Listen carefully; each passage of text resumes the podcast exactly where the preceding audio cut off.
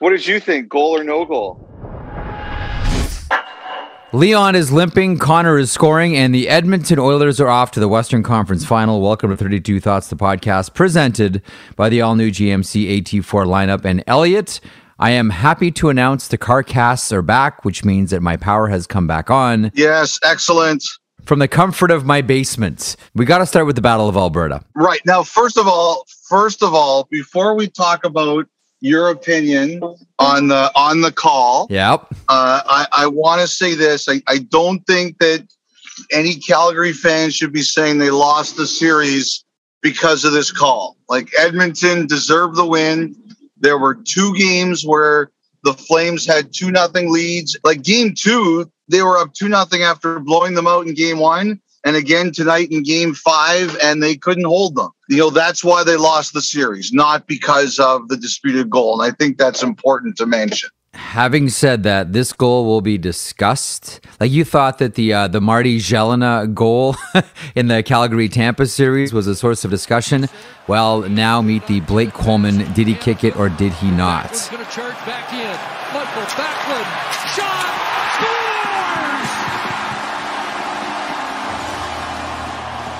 After a video review, there is no goal in the play. The puck was taken from.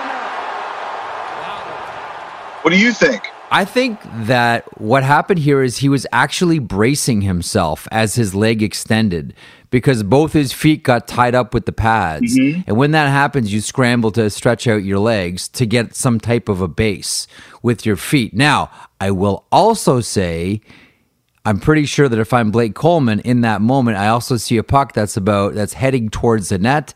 And as I'm extending to brace myself, I'm trying to gently make sure this thing gets safe passage past the goal line. It's going to be tough for a lot of people to handle that call. Yeah. Well, look, I, like I understand the safety side of it. I do. Like you know, oh, yeah. you have kids, right? They're they're they're sharpening skates sharper than ever. That is true. So I I do understand. I understand the safety element of it as well. I just I don't know if it can be a situation where as long as the as long as the blade doesn't leave the ice, uh, as long as the blade stays on the ice and you're directing the puck in, maybe it's fine that way because that's what the Coleman goal was. I like that. You know, as long as the blade doesn't come up over the ice. I mean, if it comes over the ice, maybe that's the point where you say no goal. I don't know. I'm I'm I'm reaching for things here. All I know is that one to me looked and felt like it should be a goal. And for that, I think the Flames got jobbed on that one. I don't think thing, this thing should have got to overtime. Fair enough. You saw what happened on the air. I agreed with you. I, th- I think it's really funny, Jeff, that you and I, the non athletes here. How dare you, sir? you are less of a non athlete than I am. But you and I, the non athletes here, think it's a goal because I thought the same thing you did. His he got he ran into the pad. He was out of control. He was he as much as anything, he's trying not to crash into the net. Coleman, and you know, I I, I just felt that it was. I just felt that that was not egregious enough. Like one of the things that's going around there is a goal that Chris Turney scored this year, which is much more of an egregious uh, kicking motion than that one was. So I just felt I've seen goals this year that were kicked harder that were goals. But I, I think it's fascinating that the two elite athletes in our panel, Kevin Bieksa and Jen Botterill, are like he knew exactly what he was doing. But like I'll say this, like my phone blew up uh, from people who played hockey or watch hockey. And there were a lot of people that thought I was right. And there were a lot of people who thought I was completely wrong, mm-hmm. which is probably the way it was. But I just feel with you that, look, like I said, Edmonton won this series. They earned this series. They deserve this series.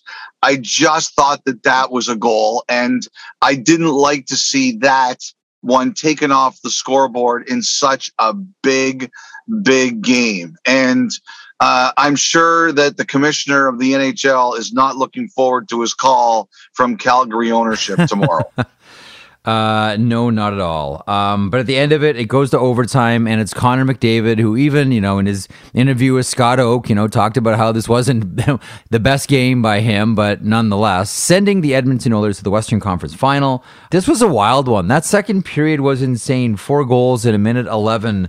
Pair of goals, 16 seconds apart, three goals in 31 seconds. This was a freakish Elliotte second period it was just another night of phenomenal playoffs. You know, we have been really blessed this year with the, you know the first round and now the second round, and we have just been blessed with high high uh, drama games. And you know, sometimes you get years like this, and we're very lucky that we've been given the gift of it.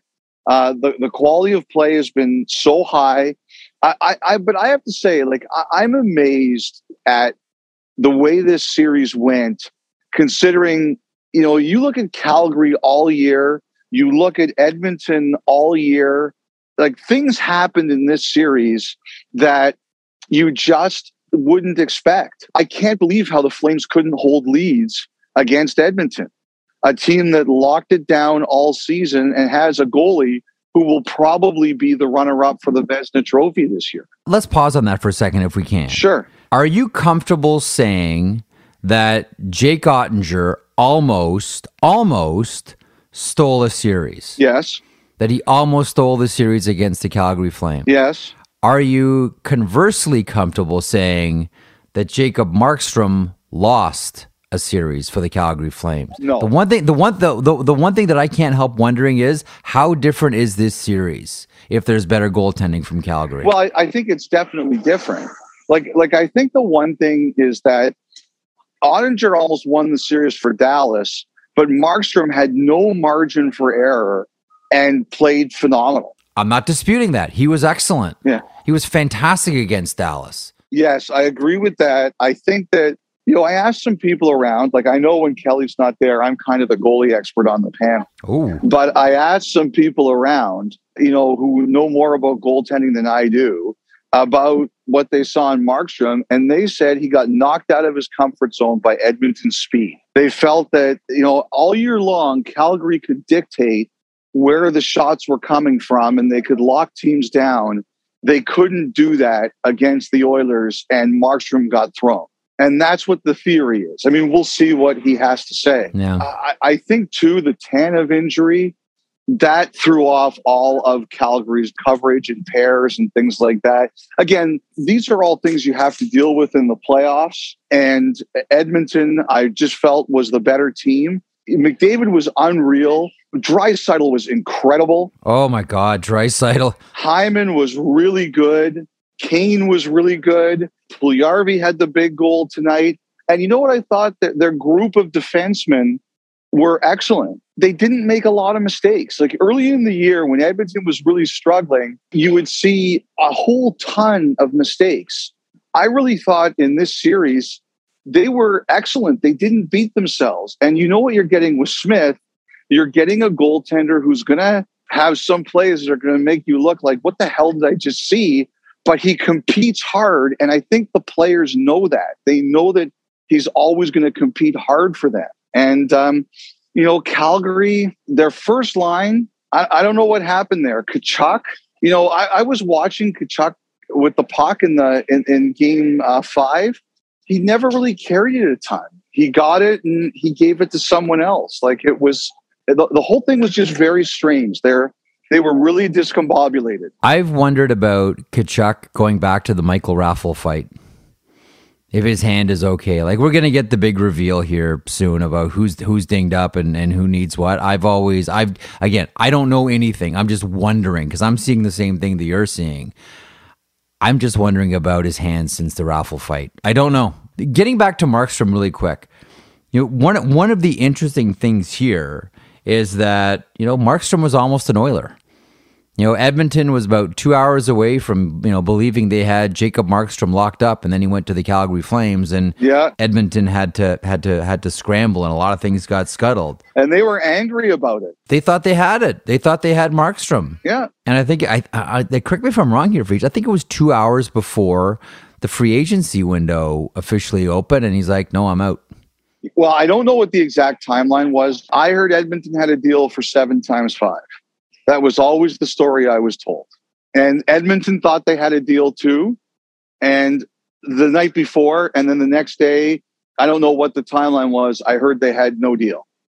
But I mean, Markstrom's been great for Calgary. I mean, you can't. Vezina. He's he's going to be the runner up. Shesterkin's going to win. You're right. He's going to be the runner up, though. For this series, I, I think that's the thing that will leave most people looking about this series and saying what happened here was just Markstrom, who had no margin for error in series one and was phenomenal. Yeah. All of a sudden, like, like, I, like I, I'm going to go back and watch some of these games, and I'm still not really sure what happened. It was they won game one, they're up two nothing in game two. It, it just slipped away from them, and I shouldn't say it just slipped away. Like McDavid ripped it out of their hands, and then came the rest of the Oilers with them.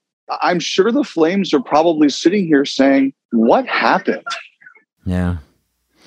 We're going to spend a lot of time talking about the Oilers in the days and probably weeks to come here, as now they'll face off against the winner of the Colorado Avalanche St. Louis Blues series. I know it's really raw. Maybe we should leave it for a couple of days, but this was a great season for the Calgary Flames, and we can't help but wonder what's next. Like the regular season was fantastic. The Dallas series was a scare, and the Edmonton series out in five. Before we get into it, we'll do this on a, maybe the next podcast, Elliotte. But do you have a quick thought on, you know, what's going through the minds of whether it's Treliving, whether it's Sutter, whether it's above both of them? You know, it doesn't feel good to be a member of the Calgary Flames organization right now. But you have a thought on where they're at and maybe where they're going? I think it's too soon. I, I think we'll do this on Sunday's podcast because right now I'm sure they're in shock. They they never thought that this series would be over in five games. You know, they really believed that they had the team to take them far. And yes, you're right. Now a lot of very difficult decisions have to be made. Gaudreau, Chuck, uh, go on down. I I, I want to think about it a bit more and see some of the reactions over the next 24 to 48 hours before we we talk about this. Okay, so the what's what's next episode for the Calgary Flames comes up uh, when we record the Sunday podcast. Meanwhile, Game Five, true to form, Carolina Hurricanes and the New York Rangers. Uh, Carolina, I don't know what it is about playing at home. They look like they can't be beaten. That was such an impressive performance from the Carolina Hurricanes. Um, you know, right from that, you know, the, the confidence that Jordan Staal had making that saucer pass to Vincent Trocheck. Game four. Here's Staal shorthanded. Souters one, and they score! A shorthanded goal. Trocheck. He takes that sweet dish from Jordan Staal over K'Andre Miller sliding. He beats Shesterkin. You only do that when you're a supremely A, gifted, and B, confident hockey player. And that to me was the Carolina Hurricanes all night long. It started with that goal, it finished up with the Svechnikov goal. Uh, and now the Carolina Hurricanes have the New York Rangers on the brink of elimination. Three to one is the final score of the series now. Three two Hurricanes. Your thoughts on game five? I thought Brind'Amour was playing the way that Carolina played. Like there were a lot of guys who reminded me of Brind'Amour on the ice. They dominated the neutral zone. They forechecked like crazy. You know, the Rangers never really got unglued in this one. They were in the game, obviously. Um, it was close. Um, I thought the overrule was the right call. And Yeah. but but I, I just think that the Hurricanes imposed their will on them and made it very difficult for the Rangers to get up ice. Like that was a Carolina game. And maybe we shouldn't be surprised because they're at home. Now these guys got to do it on the road. I, I just thought that was a game where the Hurricanes really imposed their will. They played like Brind'Amour played, just dominating them, checking them, disrupting their offense. You know, even though it was close, I just felt that it reminded me of some of those close games against Boston or even against New York early in the series where they were one goal games. But I, th- I felt that the Hurricanes were completely in charge. Uh, and Rod Brind'Amour, after the game, you know, uh, talked about as much. He said that uh, the, yeah, it's the kind of game we've been waiting for. He said e- everyone played well. Like if you looked, like, honestly, like if you looked at that game, you would come away with, holy smokes, nobody's going to beat the Carolina Hurricanes. Like they just played.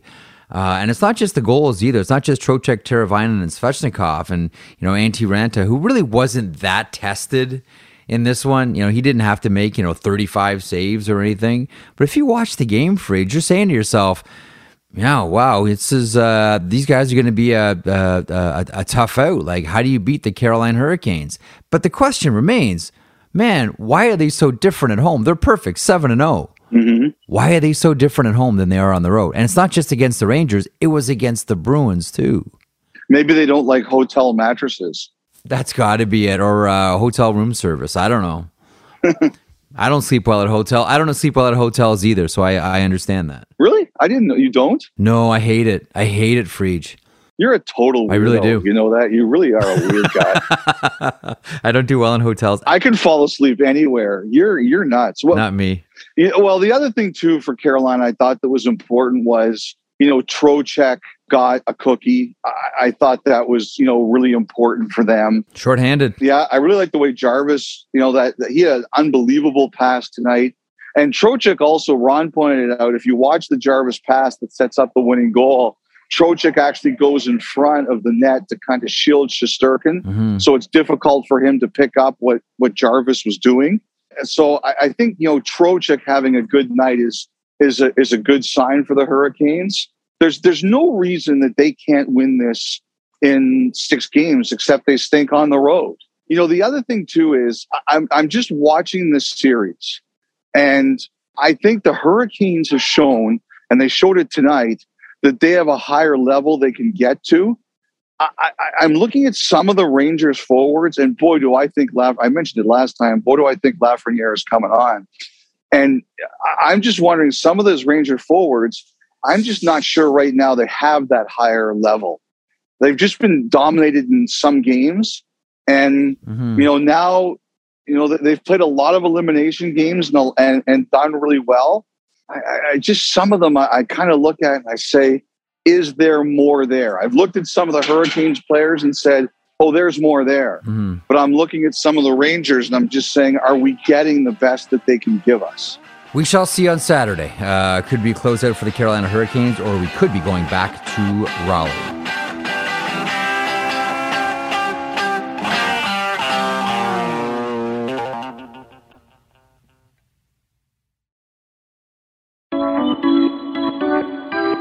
Okay, before we get Elliotte to some news of the day, um, Colorado and St. Louis. You talk about barn burner games. hmm That was one. You know, if there was if there was a hockey god, the Nathan MacKinnon goal, the end to end rush would have been it. Yeah. And that would have salted it away and it would have been the perfect ending to that hockey game. But the problem is the St. Louis Blues said we're not going out that way. Uh, overtime heroics from Tyler Bozak. Before that, Robert Thomas ties it up. A really nice play by Justin Faulk to make sure that Gabriel Landeskog cannot score into an open net. And we are going to a game six on Friday night. Freed. Your thoughts on game five, the Avs, the Blues at Ball Arena? Well, the, the one of the biggest differences to me was that the Blues, who completely lost their composure in Game Four, showed a ton of it in in Game Number Five, and that was a major reason they won. I thought Faulk played an unbelievable game. I, I thought some of their other guys did too, but I thought Faulk was totally huge in keeping the puck in. For example, uh, just before they scored to tie it in regulation hmm and also like I was curious about this because Kevin and I had a conversation about it. Landeskog on the empty netter or try, he waited to gain the blue line. and Faulk was able to cut him off and, and, and knock the puck away. I mean, I'm not going to tell Gabriel Landeskog what to do, but I thought he should have shot it. What do you think? Most players do that now. Yes. Most, most players, and so I I asked someone about this uh, with an NHL team, and I said like, you know, wh- why does everybody now shoot? Because if you miss the net, you're coming right back for a face off. And the answer I got back was, first of all, you could completely end the game. So it's a it's a mm-hmm. it's a it's a it's a smart risk. Two, if you skate the, the puck up the ice, there's a chance that the puck will turn over, and that generally goes poorly for the puck, the team that's just turned the puck over. And thirdly, if it comes back to a face-off, it's 50-50. Mm-hmm. or you know or 55 45 or 60 40 or whatever like the odds are still in your favor that's the thinking behind why guys oh even though it's you know before center guys are just now more than ever because you know you play the probabilities and you play the math it says you know go for it chances are you're going to be fine uh, when we were kids, Jeff, and I was a lousy hockey player. Get center. Yeah, and get center. Like never ice it. Like that was the rule. Yeah. And somewhere along the way, that has changed. Anal- analytics. Analytics. Yes. They said don't worry about a don't don't worry about a face off. Don't worry about a face off. It's a 50-50. Plus you could kill the game right there and it just it, it, this one person explained it so well to me like that makes complete sense. Complete sense. Sorry, you're saying about Stewie. I'm, I'm glad you cut me off because that was a good explanation. Uh, just don't do it again. Uh, so Stewie, Stewie made the point that he thought the Avs might have been afraid of O'Reilly. That O'Reilly was killing them so badly in the face-off circle that they didn't want to give him another chance, which might be true. Like, I mean, that's a good theory. That's a good theory. He's good. Yeah, no doubt. Um, so Stewie did a couple good things. He figured that out and he hid the Twinkie uh, for the, the, people were showing. Oh my Twitter. god, that was the best. That was the funniest thing ever. the Twinkie, Stewie. You know, I, I, think the thing is like all the pressure is on the Avalanche. Like I, I think they're okay to handle it. I, I really do. But you know, now you got to talk about it for another forty eight hours and does it get to you at all? Um, like I don't think home road matters at all. You know, the Avalanche won a couple in St. Louis already, um, and like you know, I, I thought that MacKinnon showed that whatever has phased them in the past, it clearly isn't bothering him here. Um, but I think they're going to be okay. I, I, I really do. Um, the the other thing too is I just wonder what that does for Husso because. Mm you know, he really battled and he needed a good result and he got one. Like, what's the mindset on the goalies? Husso probably feels really good about himself. Yeah. How does Kuemper feel? I think Colorado should be okay, but you know that's a that's a really smart, mature team in the Blues, and they already had their emotional screw up this series. Yeah, and I'm not expecting it to happen again. I want to ask you about Tyler Bozak. Now, yeah. that line by the end really wasn't playing at all. Bozak, Barbashev, yeah. and Walker, like they were not they were not hitting the ice. So Bozak is the uh, scores the game winning goal. A great tweet from his wife Molly. You know who else is freaking out? Like what a what a wonderful tweet that was. That was mm-hmm. that was that was a lot of fun. And here's Tyler Bozak and a couple of things. So he goes from being a five million dollar hockey player to going to free agency to watching the music wind down and no chairs available for him. And it's back to St. Louis. Uh, on a seven hundred fifty thousand dollar bonus laden contract. I think if you get through round one was hundred thousand dollars. Round two, I think is one hundred and fifty uh, for Tyler yep. Bozak. I remember talking to Colby Armstrong about him once. Now Tyler Bozak mm-hmm. is a, is you know an older player since playing with the Maple Leafs and Tyler Bozak, and Colby brought up the point that Tyler Bozak is a dream to play with as a center. And I said, why is that? And he said, he does all the stuff that makes it easy for everybody else. Mm-hmm. He said, mm-hmm. the game is really simple when you play with Tyler Bozak. He said, wingers love playing with this guy because the game is really simple up and down the ice. Mm-hmm. Um, do you have a thought on Tyler Bozak and what's been a really, I guess, wild last 12 months of his career? Well, you signed Tyler Bozak so that maybe you get a couple moments like this during a playoff. Like a hmm. veteran who's seen everything and makes a big play for you. And you know that that goal that that makes it all worthwhile. That's that's that's the $750000 goal? That pays his salary. Because you're, you're sitting there and you're saying you're hoping that when you're in trouble in a playoff series i mean you want to get into the playoffs obviously but tyler bozak is there because when you get into a playoff series, you're hoping that he can make some smart plays for you here and there mm-hmm. and have a positive impact. And doesn't get more positive than that. That was a huge one. I was really happy for him. Yeah, I'm, I'm happy for all, all kinds of players like that that have their great overtime uh, overtime moments. Okay, so we'll look forward to Game Six between the Avalanche and the St. Louis Blues on Friday. Uh, so some news and notes from around the NHL. Um, Barry Trotz and the Philadelphia Flyers. So as you and I talked about on the radio show today, um, Barry Trotz has already had his interview with the Philadelphia Flyers. Elliotte, I believe it was earlier this week. but I don't get the sense that Barry Trotz is close at all to making a decision on where he wants to go. What have you been able to glean the latest with the Flyers and their head coaching search? Well, they, they've interviewed a few people already. Like they had they had Tortorella in there. I think they're going to talk to Tocchet. You know, Trotz, obviously, as you mentioned. Uh, now that Calgary is out, I think Kirk Muller probably starts getting some interviews in both Philadelphia and Winnipeg potentially. Mm-hmm. But another name I heard that Philadelphia had uh, some interest in who they talked to was uh, Mike Vellucci, who's an assistant in Pittsburgh. Yep. Um, I heard he was interviewed there, and uh, you know there are there are some assistant coaches like you know Vellucci's been around a long time. Yes, he's been in the American Hockey League. He's been in the Ontario Hockey League. He's worked as an executive and a coach. And uh, I heard he uh, interviewed with uh, Philadelphia this week, and I wouldn't be surprised if he got more interviews than that one. Uh, as we're talking about assistant coaches, uh, Jim Montgomery would that be a, a coach of interest, perhaps, for the Flyers? Yes, but he, you know, he's still working. I kind of add them in as they become available. Not, not me. I just, no, I, I get ahead of myself, Al. I just get way ahead of myself. Just throw it you've, out there. You've already got new teams next year for certain players who are going. You're like, you're like Stewie. He's got Valeri Nichushkin making eight times eight somewhere next Every, season. Everybody gets all of that. That guy is going to get paid, by the way, though. But that's uh, that's that, oh, that's yeah. for that's for another story. That's for another story. Yes. But I, you know, I, I think absolutely Montgomery is on the radar too. Absolutely. As we wrap up, I wanted to mention the Rick Westhead piece on TSN. So, uh, Rick reporting that the, uh, a settlement has been reached uh, in a lawsuit accusing members of the 2018 Team Canada World Junior Team of sexual assault. Uh, also named in the suit, uh, both Hockey Canada and the CHL, the Canadian Hockey League.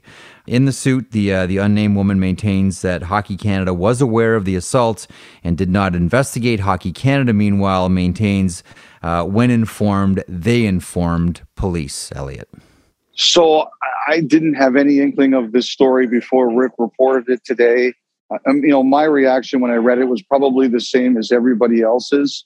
The uh, details, uh, unproven in court, are are gruesome and very disturbing like hockey doesn't need these stories. I think I feel the same way as everybody else does, but I really don't want to say too much until I have more of a handle on it.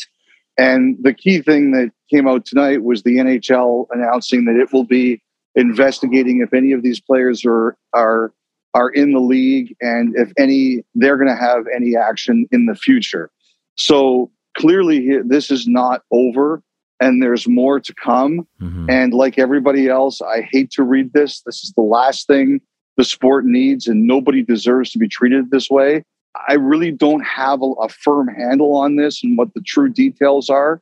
And until I do and have a better idea of potentially where this is going, I, I don't want to say too much more other than that. Mm-hmm. Like everybody else, I found the story awful to read, and, and it's the last thing that hockey needs. I know it's a horrible way to end the podcast. Uh, I would just like to pass along that I hope that that woman is okay. Mine and I think all of our main thoughts are with her. Yes, 100%. Thanks for listening to the podcast. We'll be back early next week. Flipping a coin and giving a tip. Giving a service on we on. My cousin, he walk with a limp. Carrying weight like a carry on. Shot she giving me lip. I tell her to hush and to carry on. Emotions are telling to quit. Logic is something I carry on. Imagine me flying and soaring, ain't got a cape. I got on your favorite song, saving the day, okay? Singing away the pain, you feeling real better now. Missing the sun, might have the sun, my bag gun. Come from my seat with prayer and fun. That's all I want, that's where I'm from, isn't it some?